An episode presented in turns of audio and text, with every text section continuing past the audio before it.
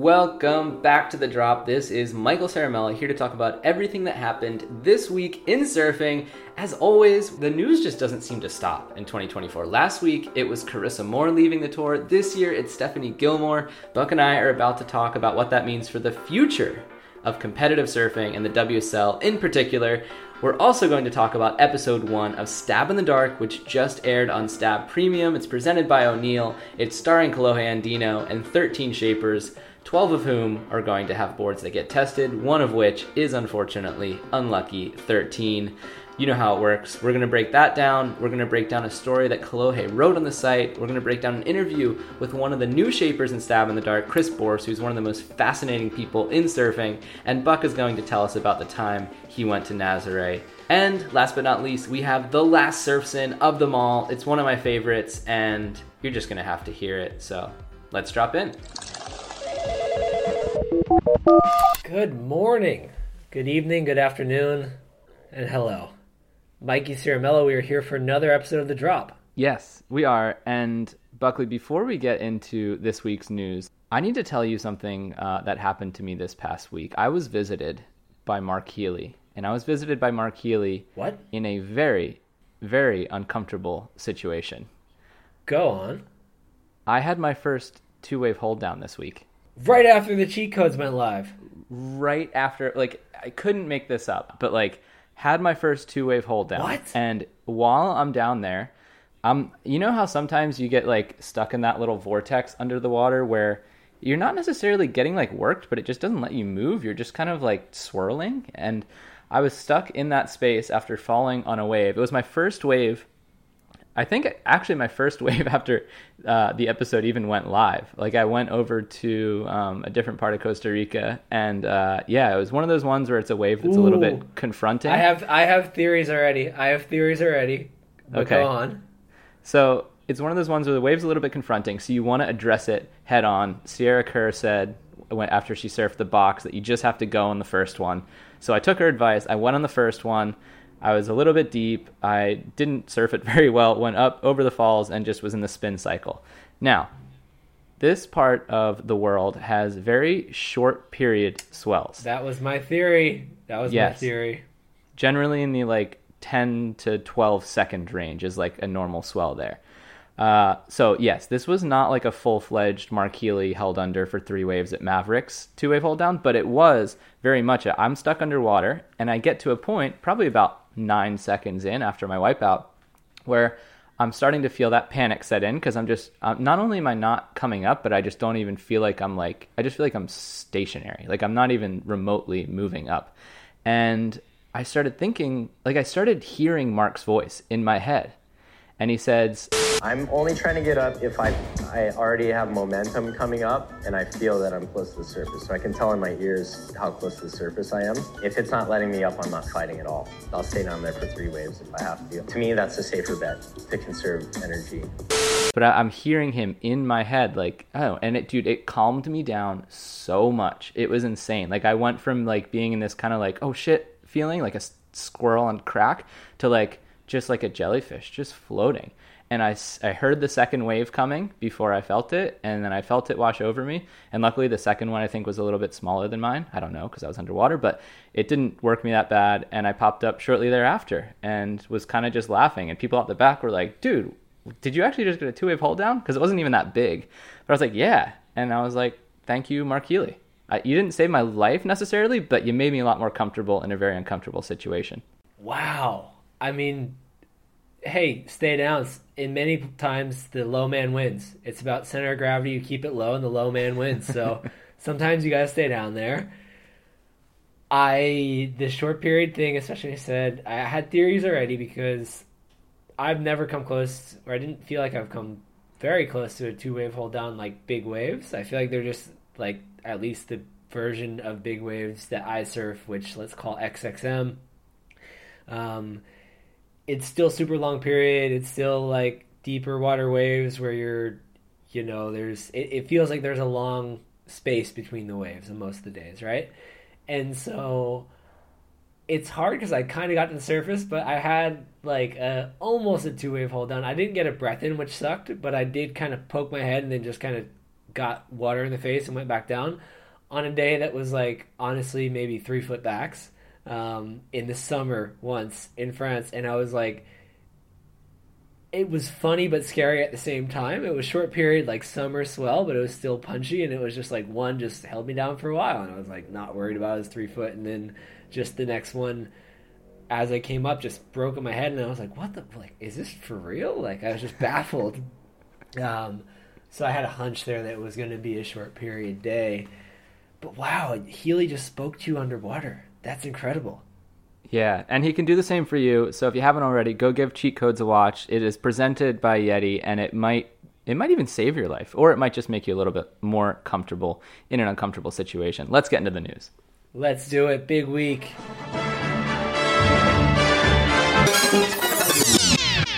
Stab in the Dark with Kolohe Andino, Episode 1. Ooh, it's here, Mikey. It is here. And I'm going to recount an experience that I know you and I have had, and I believe many other listeners to this program have had. Do you remember when you were a child and you would surf a heat in whatever amateur surfing organization that you took part of at that time? And sometimes you saw a heat that was pretty good. Like you're just like, okay, first heat, like this is pretty easy one. You you're kind of sizing already up, and then there's sometimes where you look at the heat and you're like, oh shit, everybody in here, they've got the Smith Optics sponsorship, like the Dakine pads on. Like I might, it's a hard heat from the beginning. You know what I mean? Yeah, yeah, I know what you mean. Yeah, you got you got Pat Schmidt, you got Balaram Stack, you got uh, Dude, Chris Kelly showing up. yeah, you're done. You're done right? Imagine walking into episode one, in the Dark. You got Pyzel, Mayhem, Sharp Eye, Pukas, and Borst all in one. Yeah, well, imagine if you're Borst. Imagine That's if you're real Borst. Imagine if you're Borst, dude. Which we're gonna we're gonna get into detail about this here uh, later in the program, but yes. that's a fucked up heat. You got three previous winners in Pyzel, Sharp and Lost. You have Pukas, who has made four finals in the five years that they've been in Stab in the Dark. And the only year they didn't make the final, their board broke. Um, so just incredible consistency. Yeah, basically these are like the powerhouses. Like you're this is like the the worst semifinal you could ever be in. It's so bad. It's so bad. But hey, Borsty did all right. I gotta be honest. I think that the Borst looked the best, but that's because my brain is stupid and I like when people go backwards. That's yes, you do. Um, so I guess we're not going to reveal too much, right? Or are we? I don't know. We're we're now a few days after it went live. We have a two week gap between episodes. Let's just, I mean, let's say that an unlucky 13, let's touch on that. I don't think we need to say who fell to this, uh, call it a curse if you'd like. It's just a, just a little bit of aesthetic uh, discontent from our test pilot. And I think Mm. it- this I, I've seen it in the past too. Like this is I think the third year we're doing this Unlucky Thirteen, and people every year you see some comments. It's definitely not the majority, but you see some comments saying like, "I don't like this. This I would really like to see that rule or see that board get ridden," and I would agree with that. If we didn't get to see that board get ridden later on, I think it's fucking awesome. Um, it's fun watching Kolohe struggle with that decision because, as he says in the episode, he's like, it's kind of exciting to want to try something new. Like he doesn't want to write something off because it's different, because different might be something he's never tried before that all of a sudden unlocks something that he's never felt before, and it's uh, it's awesome to have somebody who knows so much about surfboards. I think there's a line in this that says that uh, Kolohe has. It, it's reasonable to believe that he's ridden more surfboards than any other 29 year old on the planet. I don't think that there's anybody under 29 that would even come close to him. So, man, it's good to see him get in there those details, and even if he has to axe an unlucky 13 based off those details, it is incredible viewing for for me over here. So in episode one, Kolohe tested five boards. Um, across those, he eliminated two. He put two in the repechage, and he sent one straight to the final. Um, and he also eliminated unlucky 13. So that's three boards in total eliminated, two to the repechage, one to the final. And um, yeah, we've got a lot more boards to get through before we can actually nut out the final four and eventually pick a winner. You'd be pretty pumped to even get to the repechage out of that heat, I think. Yes, I could. I concur.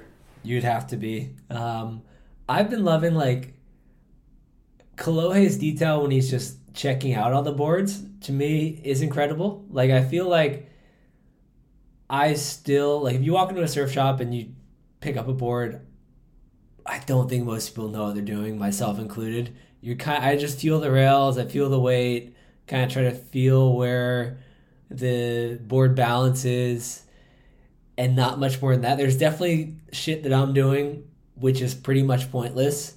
Like that, I'm just holding it in weird ways because it feels right, and it's not like I'm making any any you know massive observations in my head at that point.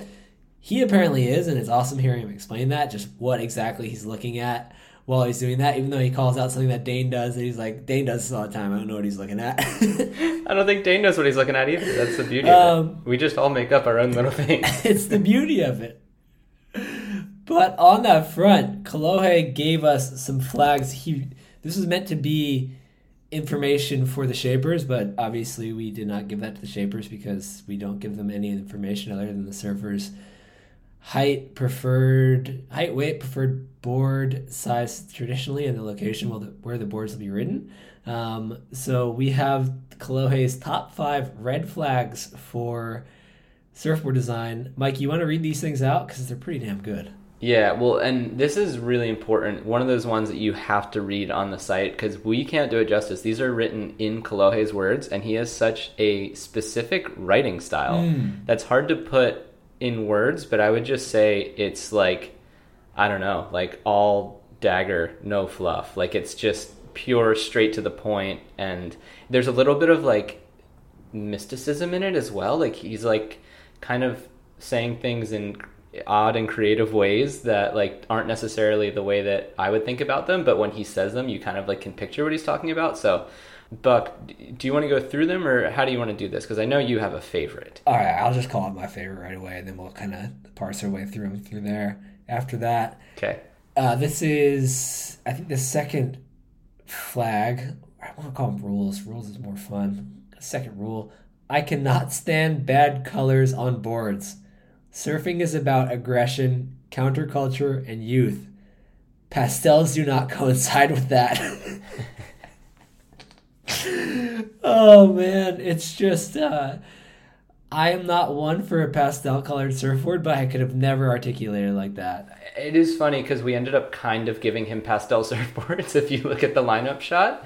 Uh, they're like all off, like they're like Easter egg colors in a way, which it's really funny because every stab in the dark shaper gets the same prompt when it comes to art, and they always come back looking so different. It's like when you played Whisper Down the Lane as a kid. Hold on, there's a truck going past. Wow. Well, I mean, I I had a different. I mean, he says the boards are great. I think the boards are great. I think he had a different. Uh, I think I knew what he was talking about when he said pastels. I think he had some some things in mind when he said that. Um, I can think of. Really? Yeah, yeah. I don't think the boards that he was talking about had um, squash tails. I'll say. Um, ah. Leave it at that. What stuck out to you, Mikey? I mean, that's a good one, but we got we got four more to get through. Yeah, well, a few of the other ones he pointed out. He says he doesn't like dome decks with tight rails. Um, he says that he doesn't like boards that are weighted incorrectly, which in his mind means that the tail basically weighs more than the nose. And another one that he really doesn't like is um, boards that were ridden heavily in the 90s and 2000s, basically, which is to say rockered out and with pointy noses. I found that really interesting. Like, he seems to prefer like the the boards that Mayhem has made him forever. They seem to have kind of like really round, full rails, like just kind of like a, a what I'd almost call like a meat and potatoes surfboard, but Kolohe, he finds that that suits his surfing best. And the way that he describes that in here, I'm not even going to try to do it justice. You just have to go read it, but it's really good.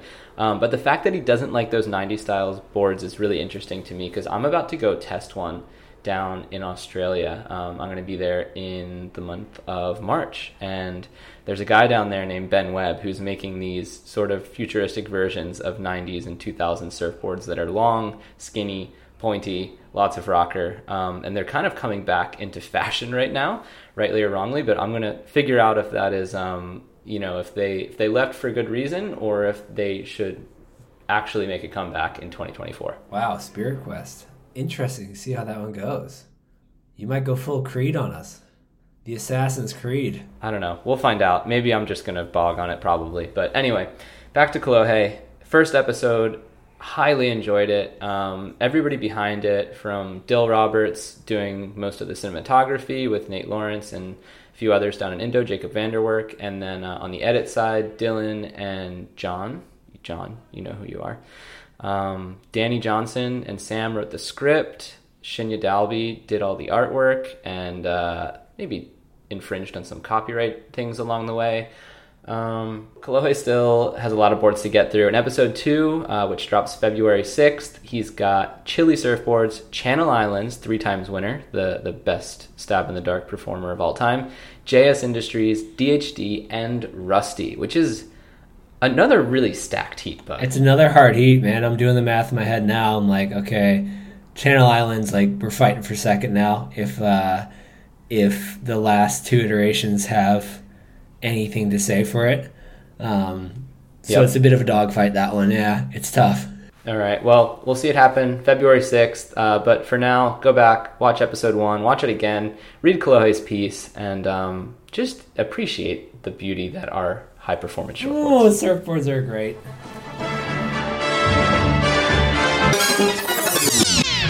Surfing's two most dominant women just stepped away from competition in the space of a week.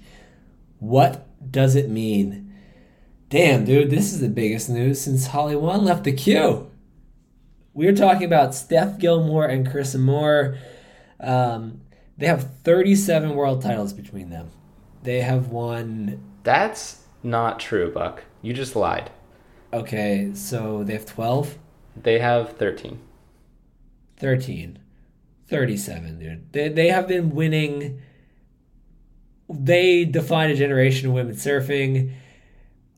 How, what more can you say about them?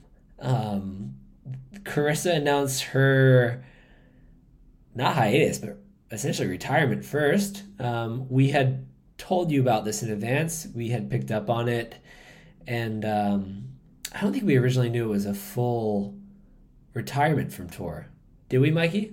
Was it was it news to you that it was full? Like she's likely not coming back, or did you? Well, yeah. No, no, no. I, I, I was under the impression that she wanted to have kids. So in my mind, that's minimum one year off, maybe probably two because she has the Olympics this year.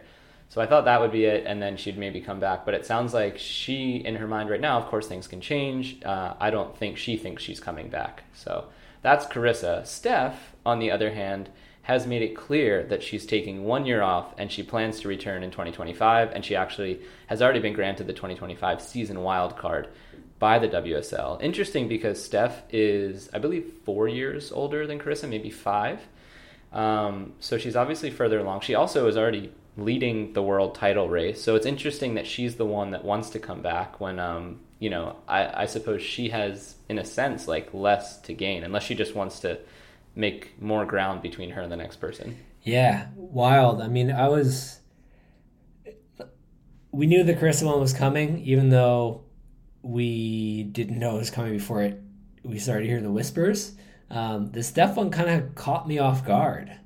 Uh, we had heard some whispers in advance, but it was kind of hard to tell if they're true or not. And it's pretty wild. I mean, what what do you think Tyler Wright is thinking right now? Because I feel like I feel like you could make one argument for like, okay, there's a lot of young women that are surfing insanely well in just all conditions, especially in big barrels, and then going out and doing airs when it's small, and maybe it's just their time to take over the women's tour. But I also think, I mean, I think about Tyler Wright, who won two titles in the midst of Carissa and Steph basically just going back and forth on them. And even though you have this younger generation, I would have to think that there's just like some sort of psychological aspect of Tyler battling with these girls for so long, seeing that there's going to be a year where neither of them are competing and just wanting to give it her fucking all this year. Um, what do you think of that? Could it could it be another year of Tyler? The way I see it for her is like it's like when you're surfing a wave where there are very clearly like the locals and like the really good guys that get the good ones and a couple of them go in and leave you out there with a bunch of people who are also good but like you might have a little bit of priority status over them whether it's age or you've lived there longer or uh, whatever it is. And that's i imagine how tyler feels right now right? So she's just king of the peak basically. It's hers to lose.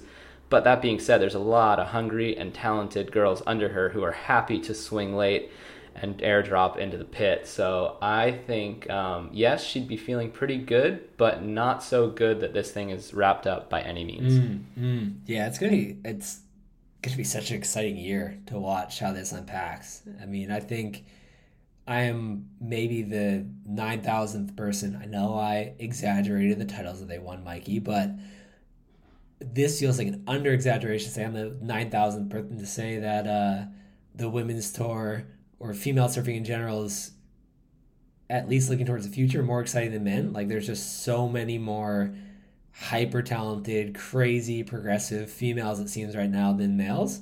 Um, and so you think? Yeah, I do absolutely. And this isn't like I'm I'm, I'm all for like the women have progressed so much, but it just happens to coincide with the greatest men's talent birth that we've probably ever seen. Like I don't know if you listened to the pod with Stace and I, but like there it's impossible almost to pick a men's top five without leaving at least one but probably two people out who you feel like should be in there with a shot at the title this year. You have john florence you have gabriel medina felipe toledo griffin colapinto jack robinson yago dora ethan ewing. You can even bring italo back in the mix if you want to. Like the talent level and also the the lack of like clear separation between these people is unbelievable. So I think it's happening on both sides. I don't think the women are like dominating the space, but also to your point, like Stace, when we picked our top five for the year, he didn't even put Tyler in the women's top five. That's how much talent there is on the women's side as well. So it goes both well, ways. I don't think one is outweighing the other.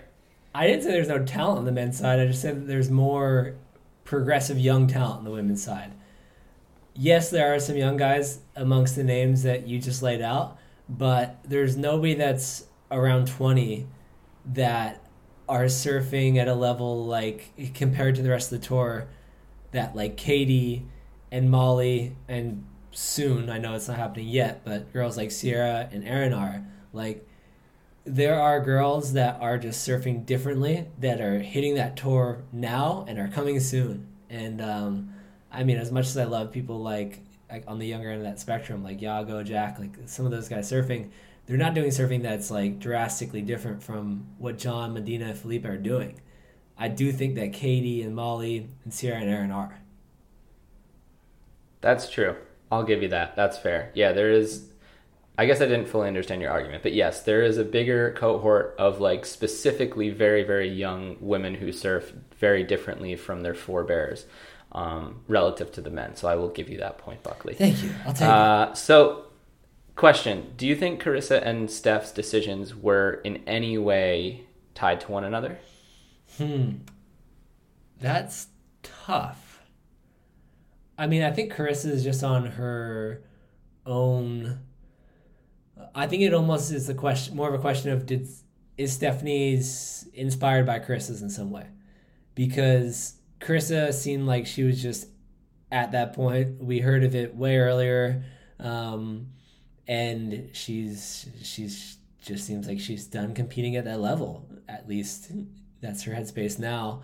So I, I would say that I think Carissa's was more kind of locked in, and maybe Stephanie saw that and thought, hey, maybe I'll do a little break too. But I think Carissa was pretty pretty certain there. What do you think? It doesn't really make sense to me that that she would follow Carissa in that sense, um, especially when she's saying that she really does want to come back. So I think it was just purely coincidental in a sense. Mm. Also not coincidental in the sense that they've been doing it for so long, and you know they're at an age where they maybe want to try different things in life or whatever.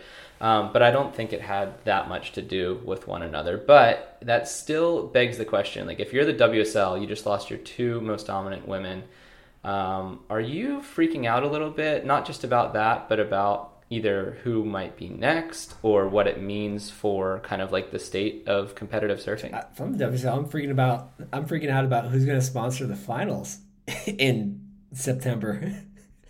I'm freaking out about a lot of things. Yeah, I'd probably be a little bit worried, but uh, I I think it's just on the list.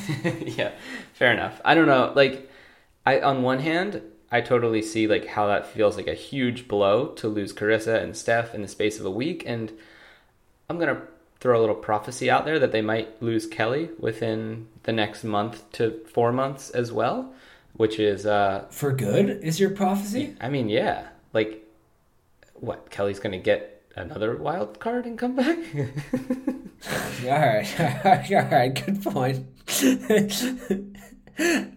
And that's their most dominant males and females all leaving at once. Um, but on the other side, you have to just see it as a generational shift, right? Because it's not as if underneath them there are no stars. We just talked about all the incredible surfers on both sides of the draw. So I think that there are actually some pros to it as well. It's like, let's bring in the new generation. Let's create the next generation of stars. Because, you know, Carissa sticks around. She probably wins a few more titles. Steph, maybe not. But it kind of you know th- those are two spots that if given to somebody else maybe they could go and forge you know a, a really really impressive career that they wouldn't have otherwise had the opportunity to. So i see both sides. Um, it does raise an interesting question though when you pair it with the results of the 2023 stab surfer of the year rankings. So um, as far as the WSL's impact on this poll, in the previous five years, every single winner has been on the world tour and has been a world t- uh, champion at some point in their life.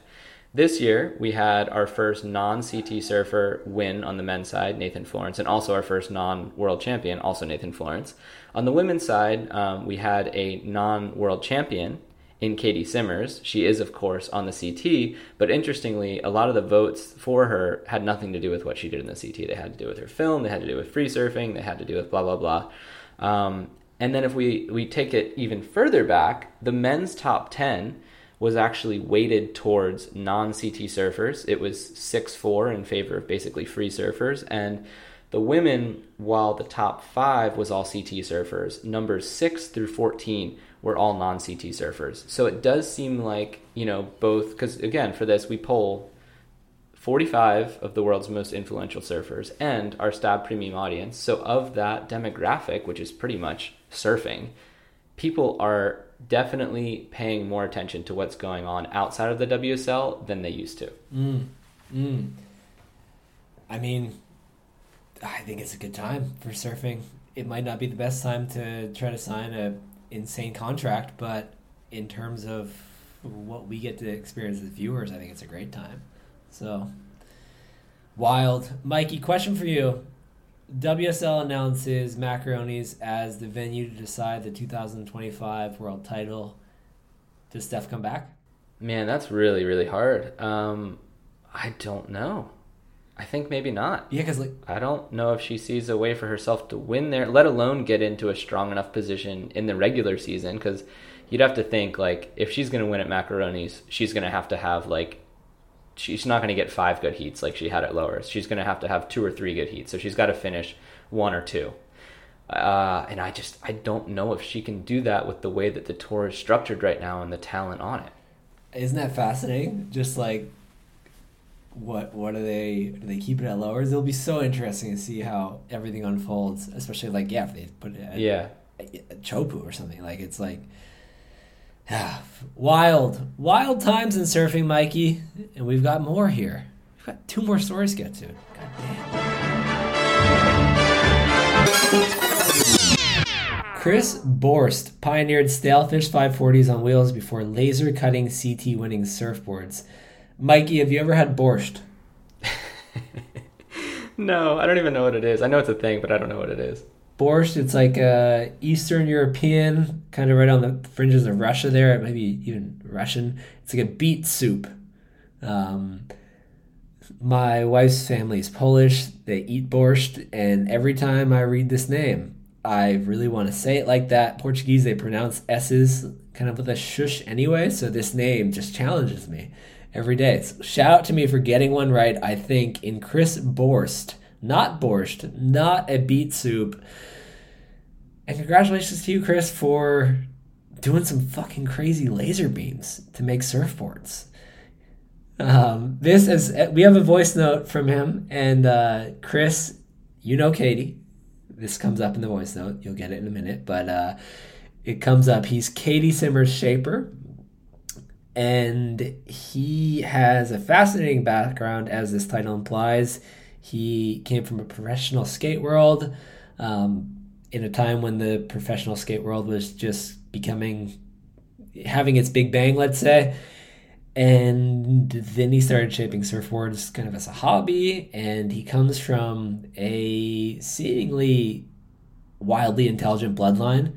His father worked as an aerospace engineer at General Dynamics, um, who, as of 2020, were the fifth largest defense contractors in the world, specializing in building Gulfstream business jets and combat vehicles to nuclear powered submarines and communication systems. So that's his dad.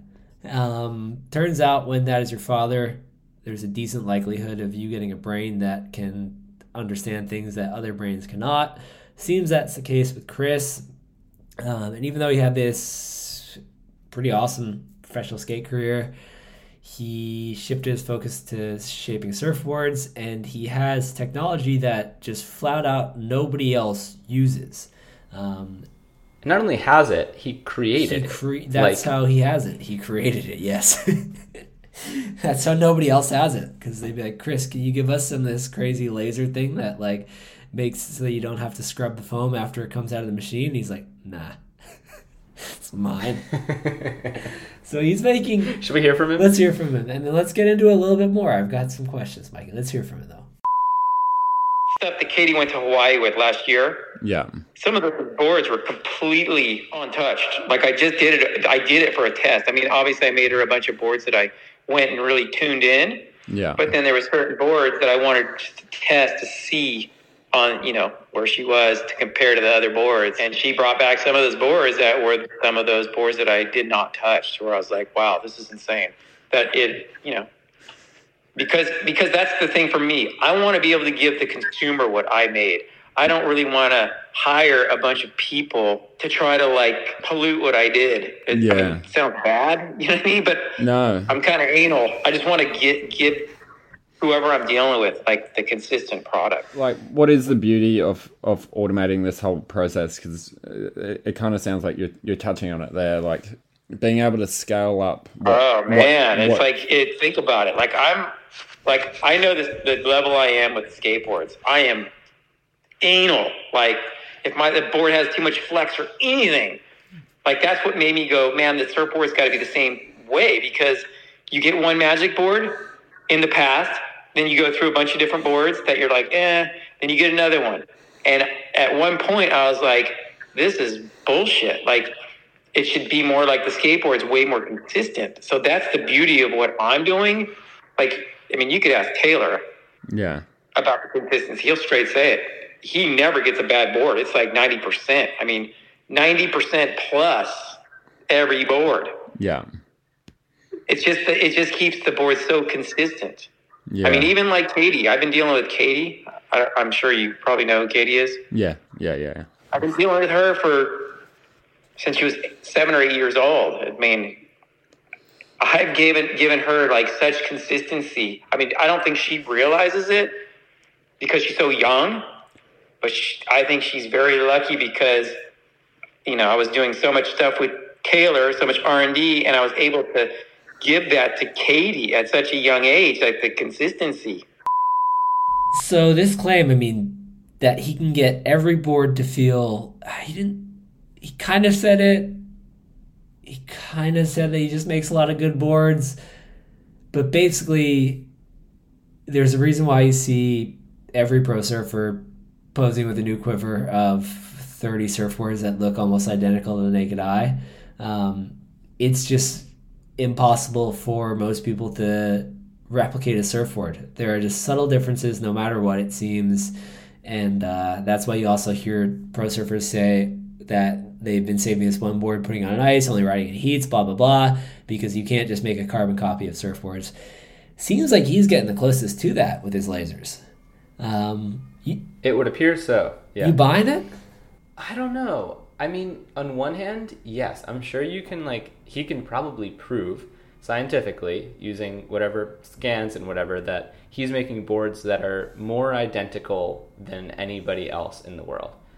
However, there are other factors that go into that, right? Like it's not just outline and shape that determine how a surfboard performs. There's also things like glassing, um, things like foam density and whatnot. Like the, you know, every material comes into play here, and I don't think you can control for every variable. Like that's why magic boards are magic, right? Is because there's something special in them. You can't necessarily pinpoint it. You can't necessarily replicate it. It's a magic board, and yeah, I don't know. I'm sure he's making. He, he's to his point. He's probably more consistent than other shapers. Like he's probably says he's making you know Taylor nine out of ten boards are good boards.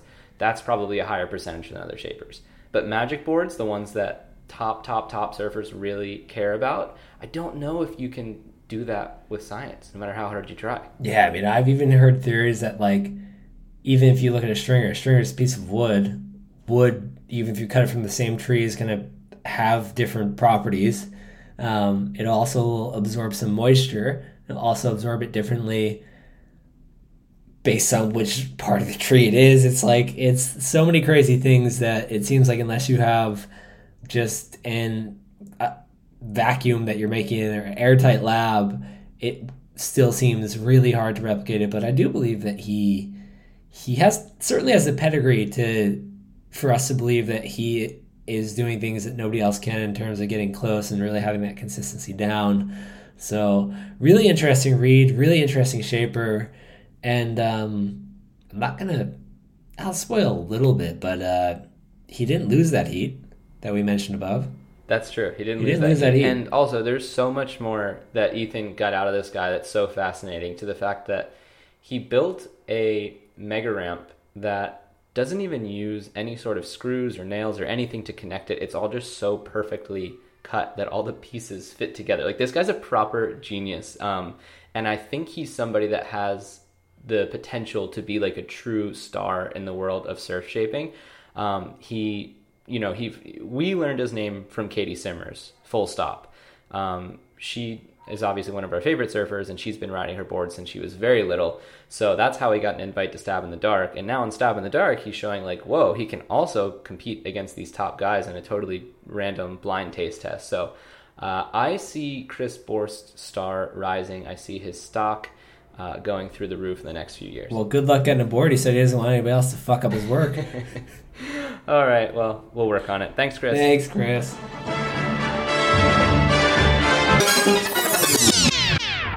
A luxury watchmaker, a tourism board, and an energy drink company walk into a submarine canyon. That submarine canyon, folks, it leads right just south of, actually, right into kind of the main town of Nazaré in Portugal, home of the 100 foot wave, which has seemingly never been 100 foot, and also home of the Tudor Nazaré Tow Challenge, which I attended. My boots were on that cliff. I was not wearing boots, I was wearing vans uh, on Monday, and it was a very interesting day. Mikey, did you tune in to this event? I would imagine you were glued to your screen, if so. I abstained for religious reasons. I don't blame you. It is uh it's fair enough. I have to say, man, I enjoyed it. I, I think that being there was so fun. I don't think that you could have you could be not impressed when you were standing there. Um, and honestly, I don't think that's the case with every surf contest. I think you could show up to some CT events on a shit day where people aren't catching a lot of waves and you're kind of just a bit underwhelmed. Early rounds, whatever. This was very much not that. And I made a point, even though, you know, I had that nice bracelet, Mikey, I could get in that VIP zone. I made a point just kind of mill about the crowd a few times. Uh, the crowd, I mean the commoners, the peasants. And everybody's fucking loving it. There is, I'd say, probably 10,000 people, although I think last year at Super Tubos they said like 60,000, which seemed wildly inflated. Um, maybe they didn't have that same technology. Maybe all the inflation was in the vest for this event, but everybody seemed to be just really happy, really blown away by it. I think it was the most non surf crowd I've ever seen at a surf event. That was really interesting. Uh, Nazaré is like just over an hour from Lisbon. Lisbon's a very touristic city these days, so people can just get on a bus and go there. I'd imagine there's a few hundred people there that, you know, ha- showed up not knowing what was even going to happen, and then all of a sudden there's big waves and people riding them. Like I've been there on small days where you, I've been asked by people like, when does the big wave happen? If somebody has just no idea how the ocean works, they might think that it just goes from flat to just 100 foot like once a day at 3 p.m. And you have to kind of explain, like, hey, sorry, this, like, you're not going to try to do the whole thing, but like, waves are created by wind from far away storms. You're just kind of like, oh, it doesn't really work like that. It's like day by day. You just give them the shorthand. But um, I would imagine there's a bunch of crew like that there and it was fucking awesome in person. I'm sure it was miserable to watch from afar if anybody dared to tune in. But I enjoyed it, and I wrote a, a little recap. Yeah, there was something that you wrote that really resonated with me. Um, and that said, surfing aside, if you're not impressed by the way the ocean behaves here, your brain sucks. It's so peaky that it's hard to decipher which waves come from what lines of swell. Water seems to be moving in every direction at all times. It's straight up mesmerizing. Absolutely. I honestly was playing a game with myself to try to see if I could trace a line of swell and see which peak it made, and I fucking couldn't. Like, it's that crazy, which is that's why I love it when it's small. It's kind of like that. Like, I feel like you'd have a better chance at deciphering it because you'd watch the lines get a little bit closer to shore. Um, but it's no joke. I mean, people seem to really like that first peak, which I didn't really realize. I mean, you've heard about people going through the rocks, like Ross Clarke-Jones went through there, and some people have come really close. But the first peak seems to be the most bully. It seemed like the kind of second and third peak were the ones that are more the ones that get that like classic Nazaré criticism of like that wave's hardly breaking. Whereas the first peak, which is straight in front of the rocks, if you fall, you're fucked. Um, was like there are some spitting waves out there um, especially inside ones that people weren't even really looking at. But it was like just that's right butted up against the canyon and just waves moving all sorts of which ways, doing crazy shit. Um, and when you see just a, a, a, wave that's like a 20 foot back fucking wedge and spit, you're like, what is that? um, so really pleasant and also probably really boring. It just wasn't as big as other years, and even if it was as big, it just kind of all looks the same to the to the eye that isn't standing there on the cliff. So, kind of a weird event. I think the WSL makes some money off of it, and good for them. They seems like they need it.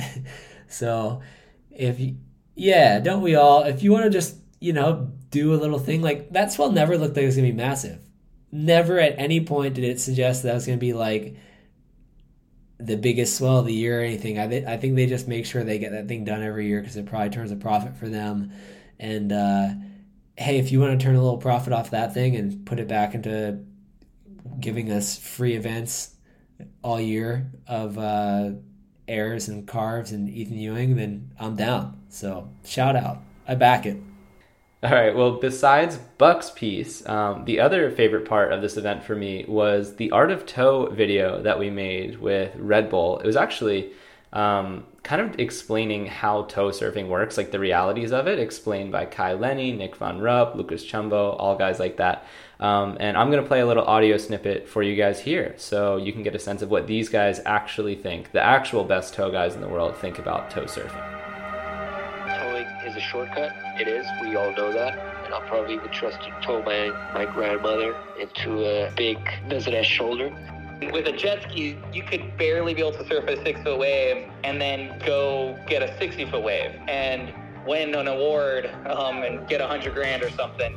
If you go to a place like Desert these days and the amount of productions like HBO's, Netflix's, this and that, they're just walking around and it's you know if you look at the numbers you know videos of desert air reach or jaws or mavericks so it's a lot more mainstream than regular surfing you know world tour surfing you know you can't just bypass all these steps and hop on a jet ski and catch a wave that's what i love most about world monotone surfing's heading is you're to be able to really tell out who the legit guys are um, versus the guys that, you know, maybe are in it for the wrong reason. In the water, we have a radio, so we have the communication between everybody. When we are going the wave, the spotter is calling the wave for us. He's saying to us what is the sets, what is the sets coming, which wave is the biggest one. He thinks. And then when he say that, we just choose whatever we, we want. It's a threesome. I mean, like the driver and the surfer are in constant communication, and the driver and the spotter are in constant communication. Well, why don't we just let go of the rope and see what else is on the site, Mikey? We have a video of Josh Burke from Barbados surfing Barbados' best wave, one of Kelly Slater's favorite waves, Soup Bowl. And it also comes with a nice little Kelly Slater story. You know we love Kelly Slater stories in this program. Good watch. He's a great surfer. Um, this one, I'm sure most people have seen. It's kind of taken the internet by storm this week, but the Moroccan surf town of Imsouane got flattened is the word we'll use. It uh, some bad shit happened. Basically, there was a bunch of kind of fishermen living there in a little village that I guess was never really sanctioned by the state, and it got knocked down, presumably to build nicer places. Now it's become such a little surf hub, and it sucks. And I feel like it was one of those weird things where all I saw on Instagram, or most of what I saw on Instagram, was like people yelling at each other about whose fault it was, rather than just thinking about these people that just had their homes demolished in a span of 24 hours. Uh, one thing I do want to say on that front too is that uh, I've never seen that happen to a wave where shortboarders go. So just something, something to think about, Mikey. Well, I, you know what? Something not quite as bad, but similar is going on where I live right now. So I'm gonna have a piece on the site about that hopefully next week as well. Is it a longboard wave? No, it's a shortboard wave. Shit. Well, you got me there then. Yeah, they're coming for us. well, bad stuff. Bad stuff happening, but good stuff coming. Noah Deane's film MASH drops on Stab Premium on Jan 30th. Ooh. To be honest, we didn't. Oh, yeah, right? Right? To be honest, we didn't have a big hand in making this thing happen, or really much of a hand at all in making this happen, but we knew it was incredible. Zero hands. Zero hands of stab involved. Exactly, zero hands, but um, we reached one hand in the pocket to pay Noah some money for it. He put a lot into it, and we put some back to him to get it all in front of you. So Jan 30th, that thing comes. Mikey, have you seen a preview yet? I sure have. We had a screening at our Hawaii house during the Vans Pipe Masters stint this year. It looks incredible. Um, I mean, if you thought that Nosvid was good, I think this one trumps it. And better yet, it's not going to get deleted off the internet forever because Noah made all the music himself for it. So we don't have to worry about that. It's going to live on Stab Premium. Um, right now, it's only available on Vimeo on demand. So maybe you bought it, maybe you didn't, but if you're a Stab Premium member, you are now going to get it just part of your package because um, we really wanted it for the site, we wanted it for you guys, we wanted it for ourselves. Uh, it's just incredible content. So well done to Noah, and yeah, really looking forward to that January 30th. Mm, I'm very excited to yell at my screen. I've not yet seen it. I also might yell at my screen on January 29th or probably a few days later because mm. the swell doesn't look great, but the 2024 WSL season starts. Wow. Wow. You and Stace are going to do a pod beforehand, Mikey, I understand? We sure are. Yep. That'll drop probably early next week. I think the event's going to start on the 31st, is my guess, looking at the forecast right now. But things can always change. It could start. I don't think it's going to start earlier. Actually, I don't think there's like a big swell, like a storm coming that's going to basically like hit Hawaii. The winds are going to be bad. It's going to be giant. So yeah, I'm saying the 31st or the 1st of February it will start. So Stace and I will try to get the episode up and live before that. Wow, can you believe it? The Lexus Pipe Pro, folks. Here, almost, but here now is a surf sin. Our last surf sin and what this gentleman identifies as the original surf sin. Whew, deep moments here. It's a big one for us, so let's hear it. What's up, frothers? My surf sin is the original sin. I sold my first surfboard. Uh, acquired two boards uh, on the side of the Gippy Highway when I was a young fella. Took up surfing, sold them at a caravan park for 80 bucks uh, to fund a more modern surfboard. Anyway, I found out later that what I had was an original Energy Series Simon Anderson thruster. It was just beautiful, and uh, I fucking regret it every day to this day, 30 years later. Every time I see one in a shop, uh, every time I'm down at Bell's, every time I see a Simon Anderson board, uh, it hurts my heart. I hunted down the bloke I'd sold it to through a friend's uncle's brother's auntie or something, and uh, it turns out they trashed it behind uh, behind a boat wakeboarding. So totally ruined a piece of surfing memorabilia. Um, it's my biggest regret. I think about it almost every day. Please give me some penance. Let me heal. I just feel pain when I hear this. Um, I have damaged surfboards from my youth. None of them were the board that he's describing. They're this is a this is a sin that you feel genuine sorrow about. Um, not guilt, but just sorrow. I think maybe a little bit of yeah, a bit of guilt actually, but just I would imagine more just sorrow than anything else. God, it hits me. This one, uh, yeah, I have a personal connection to this one. I still have my first surfboard actually, and I'm really proud of that. I hope I'll have it forever. But I don't have my first skateboard anymore, and it was the sickest. It was a Powell Peralta. It had those like plastic grind bars on the bottom. It had that old school shape to it with like the flip tail and then kind of like the fishy shape, and then the nose was a little bit like not pointy, but more pointy than a skateboard today. I don't know. It was the sickest, and I had it until I was like 20 years old, actually. And somehow, I, you know how just like back in the day they just made stuff way better. The bearings were still amazing. I like never changed the bearings or the wheels. They all they spun like freaking a thousand RPMs if I spun like it was so good. And I used to ride it everywhere. And I left it outside of a, a store one day, just running in to grab something. And I came out and it was gone. So I hope you're enjoying that, Thief. Wow, Um, got you good. yeah. well, have Chris Borst make But you another one. He could he could do it. Same thing. True, but a Simon Anderson, like like a, a true old school Simon Anderson, that is um, probably a different level, even beyond. Um, so I feel really really bad for this guy. He he knows he fucked up. We all know he fucked up, um, and there's no real like coming back from it. Like that's your first board, unless you somehow stumble upon it or somebody hears this and you know says, "Oh, I think I might have that." But like that's your only hope, and that would be a very karmic retribution um, in the positive way.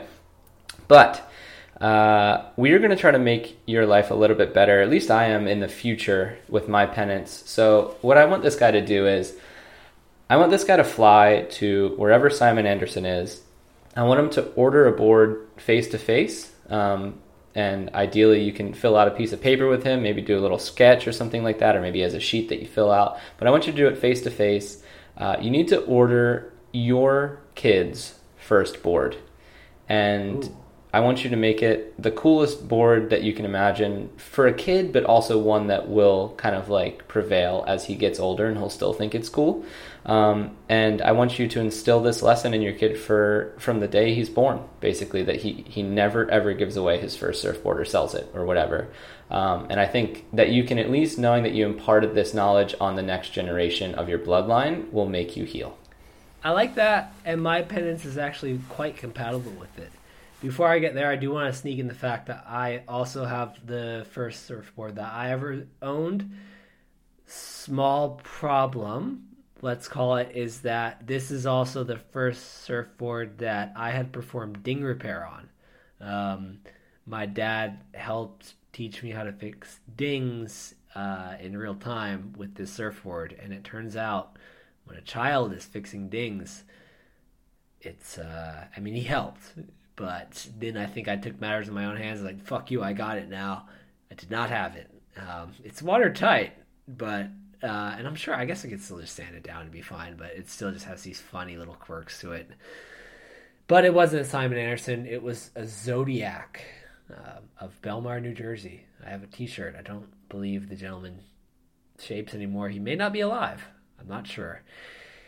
But this Simon Anderson, Mikey, I think is quite compatible with yours because my angle is going to be to kind of it's like a you don't know what you got till it's gone type situation, and so I'm to banish him to twin fins for a year. Um, you don't get to ride a thruster for a year. You don't know what you got till it's gone. This thing's gone now. You had a fucking Simon Anderson thruster that you let get away from you. You don't deserve thrusters then. It's that simple. And if you are of childbearing age, then you'll probably quite like a twin fin because let's be honest, you're not hitting that lip like you used to, buddy. Um, so quite compatible, I think, Mikey. I think we've kind of ended this segment with two perfectly just just penances that really worked together great. And it was a it, and i think he has to do both. It's not one or the other this time. You have to do both penances and only then will you be fully healed. And by the way if you don't have a kid or don't intend on having one you have to have a kid now yeah, as well. that's important that's important yeah that'll help with the twin fin too from what i understand so or what i've seen so so that's our last surf sin, maybe ever. Who knows? Maybe in a few years we bring them back. But um, yeah, I like us ending on a high note here. And it's also time to introduce our next segment, uh, which will be a Stab Premium quiz show. We're going to be coming Ooh, yes. to you every week with a new Stab Premium member on this podcast, uh, and they will get to participate in a quiz and if they do well enough, they will win some prizes from Stab and from other brands with whom we associate. Uh, so we really wanted to involve you guys in the podcast because it's just so much more fun when we get different people calling in, and we're going to do that soon. So check your emails this week, and um, we'll try to line some people up for the month of February. Announcement on that front: anybody who's emailed me about a wetsuit, guess what? This is how you're going to earn it, buddy. So I will be in touch. I haven't got back to you guys yet. I've seen the emails. There are some fucking brilliant ones. Um, wide ranging too, just from personal stories to guys up there in the Nordic lands just freezing their fucking balls off to um, somebody putting Beautiful. out a glitch on our website. that, nice. Uh, Hack us. You saw that one, right? The one about. No, I didn't, but I, I love it. Okay, no, he pointed out that he was giving us good information that maybe there was something that we were doing that. Oh, this guy. Yeah, yeah, yeah, yeah, yeah that yeah. guy. Uh, so, okay, I almost think we have to give that guy a wetsuit immediately because he. Uh, yes, he saved us thousands. And thousands may have saved us some money.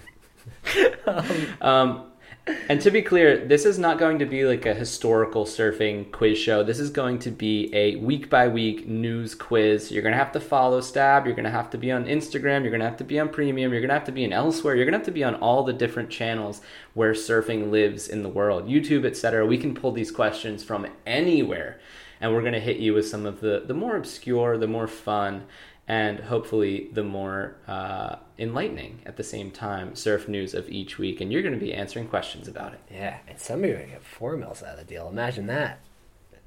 Imagine that. And uh, if you're a brand who is also maybe looking to get in on this little slice of podcast pie, uh, yeah, we are looking for sponsors to to help get in here and help gear out our Stab Premium members who are attuned to this week's surf news. So give us a ring you know the number or the email. You can find it somewhere. Any uh, Ayurvedic power bars out there? no, what was it? Adaptogenic. Shut out, Fringe. Thanks for looking after us for a while. Come back if you want. Otherwise, somebody else, shut the fuck up and let's have some quizzes. See you next week.